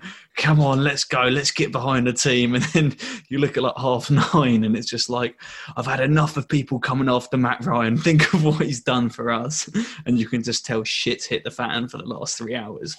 But yeah, Matt Ryan. It's an interesting one though because he has not been very good this year, and it's very disappointing on his front because he's always been that quarterback that's been underrated. You know, he he had that 2016 season where he was unplayable, and it shows you what he can do. He's what, 31 now, I believe, so he's he should be in that sort of prime area. But he's he's really dropped off this year. He's got great weapons. You can ask for much better weapons in the NFL. The, the Falcons are going to get a fairly decent pick in the draft. And part of me does think that with the new regime coming in, there is a small thought about looking at his ne- at their next quarterback. Matty Ice could potentially be off somewhere in the next couple of years. I just don't know what it is. I just think the Falcons are getting frustrated now. I know they've had a lot wrong. They've had the old Dan Quinn experience and all of that, but they're not doing as well as they should be doing, and it's a big problem. And do you do you take everything out of the the team? You keep your your Julios and your Ridleys and all the rest of them, or do you just? I mean, looking at it, they've got like a top six, seven pick right now. Yeah. I could absolutely see maybe getting because Matt, Matt Ryan's you could still definitely trade him, mm. but, or you could get do do Packers kind of thing and raise someone behind him whilst he's still playing. But yeah, you could definitely see maybe picking one of those, not one of the not Trevor Lawrence, not Justin Fields, one of the people just behind him. Well, I he's one of the people who I mean I think he's up there at the moment for one of the most like most passing yards on the season. But then at this, you know, so he can still throw the ball. But then on the flip side of that, I guess like like you were saying, when you look at the receiving corps they've got and some of the players they've got on that offense, you would expect the quarterback to put up big numbers. Yeah. So he's, it's tough to evaluate him. You know what I mean? And then obviously that defense isn't hasn't been great and has also let them down. So mm. it's I think the situation makes it difficult to really evaluate where he's at at the moment. I, th- I think with Ryan, I think a lot of the criticism as well has just been about his in the big moments and his decision making. He's let the team down, and I think that's the frustration behind it. I, I mean, you can see what Matt Ryan does. I, I personally would, would keep him because you know if, if the Falcons go, hey Patriots, do you fancy Matt Ryan? I'm jumping at that. Absolutely yeah, jumping at that. Giving them another year with a new head coach and yes. without running back with an arthritic knee. Yeah. I think that defense needs to be the focus for the Falcons rather than the offense. Yeah, they've got yeah. Gurley and Ridley. Not Gurley, sorry, uh, Julio Jones and Ridley. You don't just you just keep having like a semi decent running back in under like in. You can always get a good running back, and just address the defense. Yeah, it's, there's a lot lot of stuff that's going on with the Falcons at the moment, and they they they need to work themselves out. However, for this game, uh, I've I've actually backed the Falcons uh, to go and do it just because they're so up and down. And I know they'll probably let me down again, but the Bucks, I don't know. I just don't think they've got it all together right at the moment. So yeah, Falcons by two. No, I think the Bucks are playing to stay in the playoffs, um, and Tom Tom Brady ain't not going to the playoffs. Um, so I've got Bucks by six. Uh, I've gone Bucks by three. I think it'll be close. I think the Falcons will come at them, but like you said, it's it's Brady's time of year. I think this team knows what's at stake now. That defense is hopefully after last week going to continue to ball out. So um, yeah, I think it could be a tight one, but I've got Bucks by three. And Tim's in the same vein, Bucks by six. Uh, moving on to my next game. Ooh, the Eagles at the Cardinals. So Eagles beat the Saints last week guys. Uh, we are the king of backup quarterback mountain. Um, three NFC East teams have come out and now battered a very strong opponent. Um, only the Cowboys remain to ruin the seeding for the rest of the league. Uh, Jalen Hurts looked good uh, with the offense. He had 167 yards in the air and 106 on the ground. Um, I think it makes him the second quarterback behind Lamar Jackson to go for over 100 in both in his debut. Um, I do imagine the lack of tape that they had on him um, was something to do with the best defense falling short. Um, more impressively, Miles Sanders and Jalen Hurts both rushed for over 100 yards against a team that had gone 55 games without allowing a single 100 yard rusher, which is very interesting. Um, defensive line just absolutely stifled Taysom Hill, uh, exposed him. Taysom Hill had been keeping the Saints alive because he wasn't going against a brutal defense. And if there's one thing I love about my team, it's that our defensive line will punch you in the face repeatedly.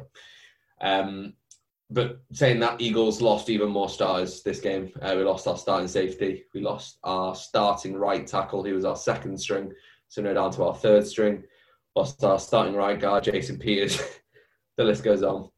Um, Cardinals, as previously mentioned, stepped the game up last week against the Giants defense that was um, doing really well connected with DeAndre Hopkins for over 130 yards. Um, defense was the main talking point for this game. Uh, came with three fumble recoveries, and linebacker Haason Reddick had five sacks on the day. So, uh, pretty spectacular career day for him. Um, the defense has not not been consistent by a long stretch this season. Um, it's rarely you see a game where they've they're, they're the reason the game's uh, been uh, the so close. Um, and if they can prove it wasn't a fluke against the Giants, um, I don't see a reason the Cardinals would lose this. Um, that being said, both teams are in playoff contention. Um, Jalen Hurts draws a lot of comparisons uh, to Kyler Murray. Uh, he's that kind of mobile quarterback uh, prototype. Um, and so, it, e- even if the game does become it's, it's hard to predict. It's going to be a really fun game to watch. I think uh, Jim Schwartz is really losing his defensive players by the bucket load again. Um, Darius Slay is questionable. Avonte Maddox is doubtful. So that's another two starting cornerbacks down for this game. Um, as I said before, starting safeties out for the season. Um, if the defensive line can put enough pressure on Kyler Murray to make him make mistakes, there's a good chance we can win this. But without coverage, your defensive line aren't going to have any time uh, to get to him. Um, and we do typically struggle against the Russell Wilsons and Lamar Jacksons uh, of the league. Um, Cardinals defense, it may struggle with the Eagles. As I said, there's not much tape on Jalen Hurts. He looked good in, in, in his debut. Um, the Eagles, if you look at them on paper, they do have a lot of options on offense. Miles Sanders has really good games when he's used correctly. Zach Ertz and Dallas Goedert are both back in the game, and that catch was bullshit. He fucking caught it. I don't know if you didn't see it, but yeah, literally his toes were down in the screenshot.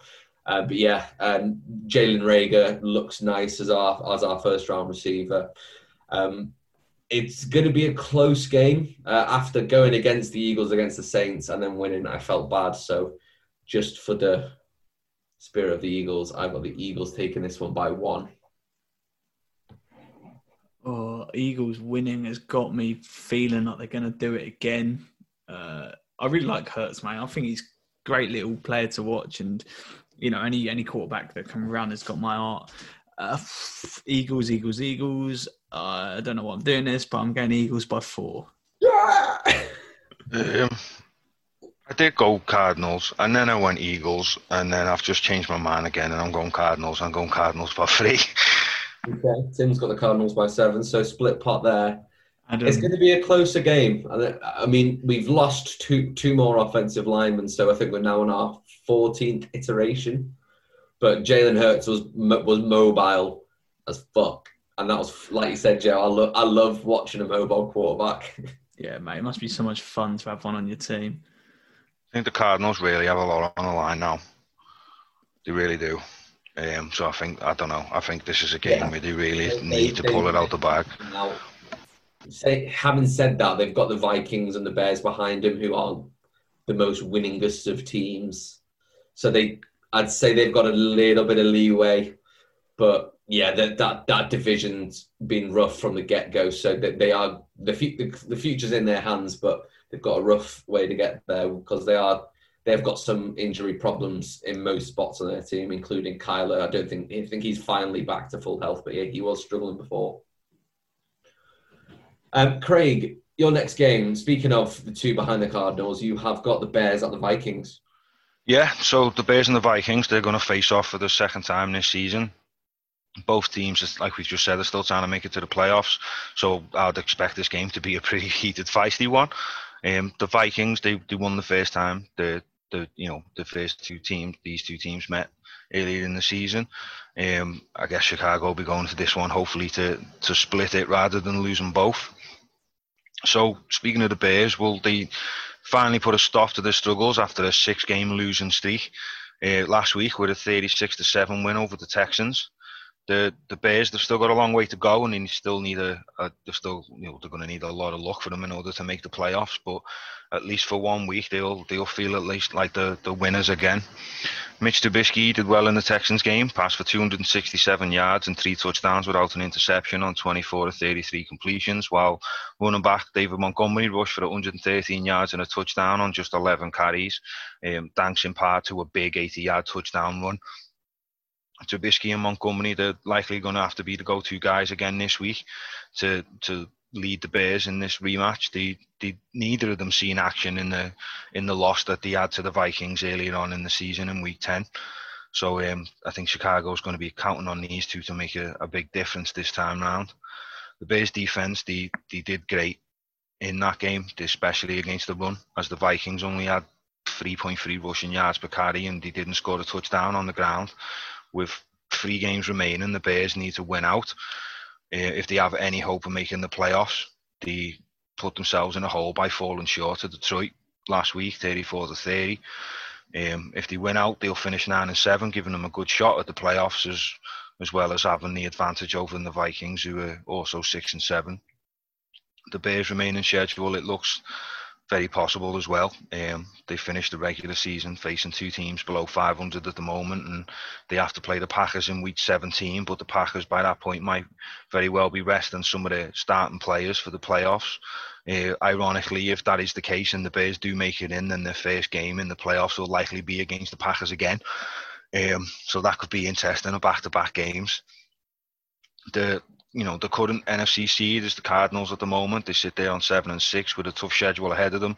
They've got to play the Eagles, as we've just talked about. Uh, they've also got to play the Saints. They have to go and face the, the Rams and the 49ers. If the, the Cardinals drop one of those games, then the Bears they they'll get a playoff spot due to due to a tiebreaker. The Vikings, well, in their last week, they had quite a serious case of the kicker blues. They lost 26 to 14 on the road to the Bucks. Kicker Dan Bailey missed three field goal attempts and an extra point. He did not have a good night. That was a rough night for him, and it's not. I don't. Think, I think Vikings fans will just be thinking again with the kicker, the, you know, with the kicker problems. You know what I mean? They've got a long history of sort of um, kicker blues. That's it. It's ten points that the Vikings missed because of their missed kicks. I regret to say my, my girlfriend, who's a new NFL fan, has chosen the Vikings. And I got to laugh at her a lot because, good God, they have bad luck with kickers. Yeah, missed missed field goals and missed extra points and stuff. They got bad history on them. Um, kickers aside, Vikings they, they need better pass protection from their offensive line and a, a cleaner performance from Kirk Cousins, who got sacked six times by the Bucks for a loss of 52 yards. It's not, not a good night. Bet he was sore when he got home after that one. Um, Cousins, he had 292 passing yards and two touchdowns with an interception on 25 of 36 completions in the win over Chicago on the road. And he'll look to connect again with rookie receiver Justin Jefferson, who's he's just been having a superb season this year, a superb rookie year. Jefferson blew up that night, went for 135 yards on eight catches. He, he's a real threat to be in that Chicago secondary again. The way he's been playing, he's still on form, especially with the Bears missing at least one starter um, in the form of Eddie Jackson because of the, the COVID 19 list. The the Vikings they, they need a win this week to jump ahead of the Bears. They they're still yet to face the Saints and the Lions. Ideally, they need to to win out and need Arizona to lose at least one game uh, as the Cardinals, they, they've got a one game lead over both these teams. So I've got, um, yeah, I've got Vikings by three. i am really looking forward to this one. I think it'll be a really good game, but I think the Vikings will just take it. Yeah, now you've mentioned Eddie Jackson, um, it's, I think it's going to come down to the, the Vikings' weakest link, which is Kirk Cousins, because if you can just force him to play badly, the, the, that whole team falls apart. And mm, Mitch Trubisky's played acceptably recently. He's had two good games back to back weeks. You were talking about him last week. You you said he needs to have a big game. He blew the doors off last week. Oh, I like. are they're both they're both playing for that seventh seed, which is likely to fall into their hands. Now I'm going to stick with it. Oh, Bears by three. I'm I'm starting to I don't know if it's stupidly uh, believe a little bit in Mitch. So yeah, I'm, I'm with Adam. Are you crazy? I, I, feel it, mate. I really feel it. Yeah, I fell over and hit my head earlier, mate. It's probably that. Uh, I got Bears by ten. And Tim's making it a 50-50 game. Uh, he's got the Vikings by three. My, um, I, if they make Bears make the playoffs, I'll be thrilled as I will have succeeded. You will be the only human being outside Chicago that is thrilled. yeah. um, let's go on to your next game, Joe. You've got Steelers at the Bengals. Yes, the old Monday night game. Uh, Steelers at Bengals. So uh, the Steelers need to sort of get off this losing streak. Uh, two games, two losses. They were unbeaten. They were top of the AFC. They had that home field advantage, and they have just sort of thrown it away. Back to back losses here for them. Yeah, it's just, admittedly, yeah, against Washington and then the Bills, two teams that are sort of on form at the moment. But it, it almost proves Craig's theory, I will call it Craig's theory, that they hadn't played anyone too good. Yeah. It, you know, I said he was sus. Right. Exactly. Yellow and black is sus. But yeah, the Steelers, uh, they yeah, they've, they've clearly got some issues. Uh, their offense, their run game's a bit a bit naff. A lot of it was, you know, James Conner isn't here, whatever. game, hey And you know, their their running game just not looking any good. Uh, the defense is the defense obviously is good. Uh, believe uh, you'll have to. I, I, forgot to research this, and I should have done because I heard it. Joe Haden, uh, did he get injured? Yeah, I think Joe Haden's out yeah, he's he's done for. So that's a massive, massive loss for them. Uh, however, they lost it, Vince Williams as well. There you go, another one. And they're going to miss the mission Dupree. That's it, yeah. But Dupree's already done for any. So, you know, the Steelers are slowly that that train that was going at a decent speed is slowly coming uh, to a bit of a, a stop. However, what better team to play well, apart from the Jets and maybe the Jags, than the Bengals. So the Bengals, I mean, I ain't gonna lie, the Bengals bore me so much that I didn't really bother researching them too much before this. All you've got to know is they've won two games this year. They've got one tie, uh, which is the most important thing that we need to remind Adam about. But yeah, the the Bengals are just yeah, without Joe Burrow. I mentioned it last week. They're they're not too interesting. They weren't very good again last week. They weren't very good against Miami the week before. They just they just haven't got anything going. They're going to end up with another high draft pick, and it's going to be one of those where they they got to find they got to, they got to draft a decent O lineman. They've got to find someone. There's a O lineman from Notre Dame, I think, and I, I, he's like the consensus best lineman. Is because no, Notre Dame are flying this year as well. I think they're either first or second in I think college. second football. at the moment because they play Clemson, who are third, I think, this week, or they've just played them. Big game that. Seen as pretty much a guarantee they pick up um, an offensive tackle for them. Yeah, so they they've got to they've got to do that. The Bengals they they need to improve. They need to become interesting without Burrow, uh, which is a, a, tough task really for them. But yeah, the Steelers in this one for me, I just think it's a game where they're going to try get back on track. They they can try a few different things as well if need be. Uh, what hasn't been going well for them, the running game, as mentioned a couple of times now, was is the one thing that they've really struggled with all season. And if they're going to try anything, try against the Bengals. Come on, it's, it's, it's your only chance. I've got the Steelers to win this. I think it's going to be quite close, however, because I'm just not too convinced by them. Uh, I've got the Steelers to win by six. Yeah, um, they've still got great receivers. So there's always the chance they can they can just turn the game around. Um, Bengals are just trying to play to spoil their fun, I guess, but it's not going to be enough. That that coaching's not anywhere near Mike Tomlin's levels. Um, Steelers by nine. Um, I'm going the other way. I've got Steelers by 21. Um, I think the Bengals don't really have much to offer in this one. I think the Steelers have been struggling and they have lost some key pieces, but I think the main they don't really have much of a running game at the moment, like you were saying. I think Conner's been the main sort of driving force there, and obviously they're missing him. Um, but I think the last couple of weeks, one thing I've noticed with Pittsburgh is that relationship between Big Ben and the Steelers. They've been struggling a lot. Um, I think going up against this Bengals team, it's going to be the opportunity to try and just reconnect and sort of get that sort of chemistry going again. Um, I think Steelers could have quite a big night here. So yeah, Steelers by 21. I think Diontae Johnson leads the, the league in drops this year. Um, Tim's gone very slim margin, Steelers by three. So obviously more on our wavelength. Moving on to my last game. Um, huge implications coming out of this one. It is the Kansas City Chiefs or Craig's Kansas City Chiefs against the New Orleans Saints. Um, so Saints come off. A, I've written here a shock loss to the Eagles. Lovely to hear. Um, which has pretty dire consequences for them uh, as they were the number one seed in the NFC and they have unfortunately lost it to a team that has also lost to the new number one seed. So they now lose that tie break. Um, Taysom Hill couldn't overcome a pretty patchy offensive line. I think they're missing their three starting interior linemen. Um, so he suffered five sacks in that loss. Uh, Alvin Kamara and Michael Thomas, neither of them went for over a, a hundred yards. Um, and when you've got playmakers like that, if they're, they're the ones that need to to be pulling this team forward. Um, Chiefs, as uh, Craig mentioned earlier, come off a really tight game in Miami where we saw Mahomes throw for three interceptions. Shout out to my ball prediction. Uh, and they took that the longest sack this season of 30 yards, which was just funny because he just kept running backwards. Um, but he still managed to get 393 yards in the air on what was a bad day for him. So uh, just shows you the kind of quarterback you want to take for the next decade. Um, Travis Kelce got 136 yards in the air, which for a tight end, it's just nuts that he pro- produces these numbers uh, most weeks.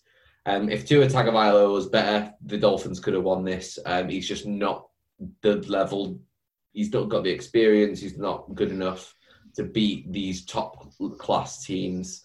Um, I have no doubt he could get there, but this season's for him to learn and develop, and uh, these experiences are going to help him uh, become a better player. Uh, but uh, their defense certainly comes to play every single game, and you, you can't really count them out. Uh, in much the same way, I don't see the Saints standing much of a chance against the Chiefs without Brees. Uh, the man practiced today. he's been activated off the IR list, but I mean, he broke broke 11 ribs uh, five weeks ago. So pretty absurd that you're now talking about putting him against a, a pretty spicy Chiefs defense. Um, that's it's not gonna not gonna let you play easy. Um, I think he should sit out for his own safety. I, I think it would be a bit risky to put uh, your the lifeblood of your offense in a game when you probably you know you're making the playoffs. Um, personally, I think Jameis Winston plays in this game, which will tie in with my bold prediction coming up. Uh, both defenses are going to provide a good challenge for the opposing quarterback, uh, and there's obviously no questioning either of the coaches. uh, it does all come down to both offenses. And if Brees isn't playing, there's a really clear answer uh, to who's taking this. And it will take a small miracle uh, for Drew Brees to f- finish this game healthy. Uh, so I've got the Chiefs taking this one by nine. Ooh, I, I think even if Brees does play, mate, it's it's. The Saints, the Saints will be coming to play. They're not going to try. They're not going to want to lose this at all. No, no, not at all. Obviously, they you know they're holding on for that that home field advantage. But the Chiefs, man, I just I just think if I if it comes to a a bit of a shootout, I just you just can't you just can't keep up with Patrick. And I think that's sort of how this game is going to go. I think it's going to be high scoring. I know that Saints defense is good, but that Chiefs offense is just on a different level. Tyreek Hill's on a different level right now. So I have got the uh, Chiefs to win this by 10. Uh, I've gone Chiefs by six. Um, I think this will be a close game. Could be a bit of a shootout, like you said, Joe. Um, but I don't know. I think I just have a bit more faith in the Chiefs than I do the Saints. Like how Joe's like nine. No, no, no, no, no, no. It's going to be a shootout. Ten. Wait, it's one point is everything. and uh, Tim's got the Chiefs winning this by five, so we're all in, in the same vein. Uh, finally, Craig, you've got what would be the ninth uh, game of the, the year in the 90s 49ers at the Cowboys. Yeah, so both the 49ers and the Cowboys are technically still in contention for a playoff spot, but it's, it's going to be pretty unlikely for either of them. Um, the Niners, they didn't help their fading playoff chances with a 23 to 15 home loss to the Washington football team last week. Nick Mullens played pretty awful, going for 24 for 45 for 260 yards, a touchdown and an interception, while also getting sacked four times for a loss of 24 yards it's proven tricky to predict whether Mullens is going to be good, great, or horrendous at this point. Found a 49 is quite a hard team to predict. I know a lot of the games the past few weeks they've been going in as favourites, and it's not necessarily turned out that way. But there should be some optimism for them heading into this matchup against Dallas's Swiss cheese of a defence. The Dallas, the Cowboys are last in the league at the moment with 30.8 points allowed per game. Uh, third down defense is pathetic with performance uh, with opponents converting 50% of their third downs. Um, that's a pretty bad stat, in it? it? Literally, it's toss up whether on a third down you're gonna you're gonna get a new set or not despite a banged up roster, 49ers, they should be able to shine on offense in week 15 opposite that pretty bad Dallas defense. The Niners need to win out if they have any hope of making the playoffs now. If the Niners can beat the Cowboys and Arizona loses to the Eagles on Sunday, it would set up a pretty huge NFC West showdown in week 16 when you go up against the Cardinals. Uh, on the other side of the ball, well, the Cowboys they kept their own playoff chances alive last week with a 30 to seven road win over the Bengals you could see that Andy Dalton just relished the chance to play his, his old team in his old stomping grounds with the ginger rifle passing for 185 yards and two touchdowns on 16 of 23 completions. Dalton, he's, he's passed for at least two touchdowns in three of his last four starts now. He, he had three touchdowns in the 38 to 21 road win over the Vikings back in week 11 although the defense has been shite this season, the Cowboys do they do seem to show some signs of life on that side on um, on that side of the ball in Week 14. Granted, it was going, or they were going up against a going nowhere Cincinnati team, um, limiting the Bengals to just seven points and forcing three turnovers. That should give Dallas's defense a, at least a, a nice bit of momentum heading into this week the Cowboys they need to win out, and they need Washington to lose its remaining three games to sneak into the playoffs. With Washington, uh, with Washington holding the the tiebreaker against them. Um, that being said, for this one, I've got I've gone Cowboys by four. Yeah, I think the, the Cowboys' schedule is so easy. I can't remember the, all their games, but it's really, really easy. So I actually think they've got a decent chance of winning out. It's up to Washington whether they, they lose out in the rest of the division. So I've got the Cowboys uh, just speeping past Nick Mullens with two points. Oof, I don't know about this one. Uh, I think it's a very, very close game. Yeah, well, the um, Deebo Samuel's out for the season. Yeah, and that's a killer because he that kid always seems to get injured. Yeah, it's very unfortunate for him. Yeah, the Cowboys have got 49ers, Eagles, Giants. So and we're shit. so there's there's always a chance, mate. I don't know. I I'm taking in a game where you know there's injuries and and all of that. I'm I'm taking the coaching. Uh, for me, it, it just does it. So I've got 49ers to win by seven. Yeah, I mean the coaching aspect, you're definitely right. And Tim's thought that as well, and he's taken the 49ers by six. Uh, let's do our bold predictions. We'll give Tim's out first. So he has got that the Raiders and Chargers game will have, will have more penalties than sacks. That's that'll be impressive because there's going to be a lot of sacks as well. They've got Joey Bosa up against them. Uh, Joe, what's yours? Uh, I maybe jump in on the Mitch Trubisky hype. Um, I've got him to do similar things that he did last week. I've got him to, however, more yards. I've got over 300 yards and three plus touchdowns for him. Okay, Craig. Uh, yeah, I've got the Rams to get five or more sacks. Um, I think they're going to have a field day. And I've got Jameis Winston leading a drive or more. Basically, not doing trick plays of him, but he actually has a substantial part in the offense. So let us know what you think about our predictions. Um, it was a pretty good week last week uh, for some of us. Uh, so let us know how you think the games are going to go out. Obviously, we'll put the polls out as we always do. Um, if you aren't following us on our socials and giving us questions to answer and answering our polls and stuff, you should. Uh, you can get to us on our social medias, which are Joe. Yep, so they are at TAFS underscore UK on Instagram and Twitter. And Facebook is just simply that American football show. Can also find all this information and more on our website, which is theamericanfootballshow.co.uk. Uh, if you if you like to write about football uh, or anything like Britball, uh, and you just want to get your stuff posted up, we do host stuff for free uh, just to get the word out. So do let us know if you've got any uh, queries about that. Make sure you head over to Lockdown Lids. They are having a lot of Christmas uh, special stuff. They've got Aaron Rodgers, Patrick Mahomes stuff going up. Might be sold out by the time this goes out, but do keep your eyes out because they've got an absolute load of stuff going up there. Um, thank you all for listening. Um, we're coming out episodes. Uh, they might be a bit sp- uh, patchy in the future just because of the festivities and the holidays and uh, whatnot. So uh, we'll try and put stuff out every week, but do bear with us because uh, Joe's got to have his Christmas pudding as well. We also have some lovely merch uh, that you can go and buy, which makes some wonderful Christmas presents for your loved ones and your friends and family um, over at EP Sports uh, our shop over on their website. So yeah, go over there, take a look, buy buy a nice little bobble hat for your little nephew or your niece or your son or your nan or whoever. Like you yeah. can see one getting modelled at the Tesco Express on Salford Precinct every Wednesday. a lovely little hat. Uh, but thank you everyone for listening. Uh, a couple of great games coming up next week. Uh, let's hope all of them are great. No more injuries.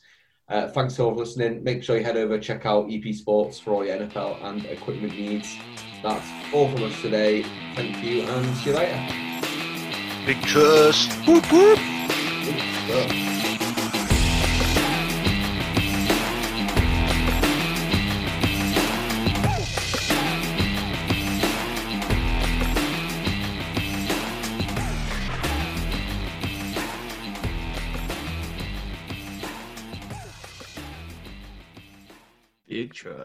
That was that was a meaty one. That that was like a big meaty Cornish pasty of a playoff episode.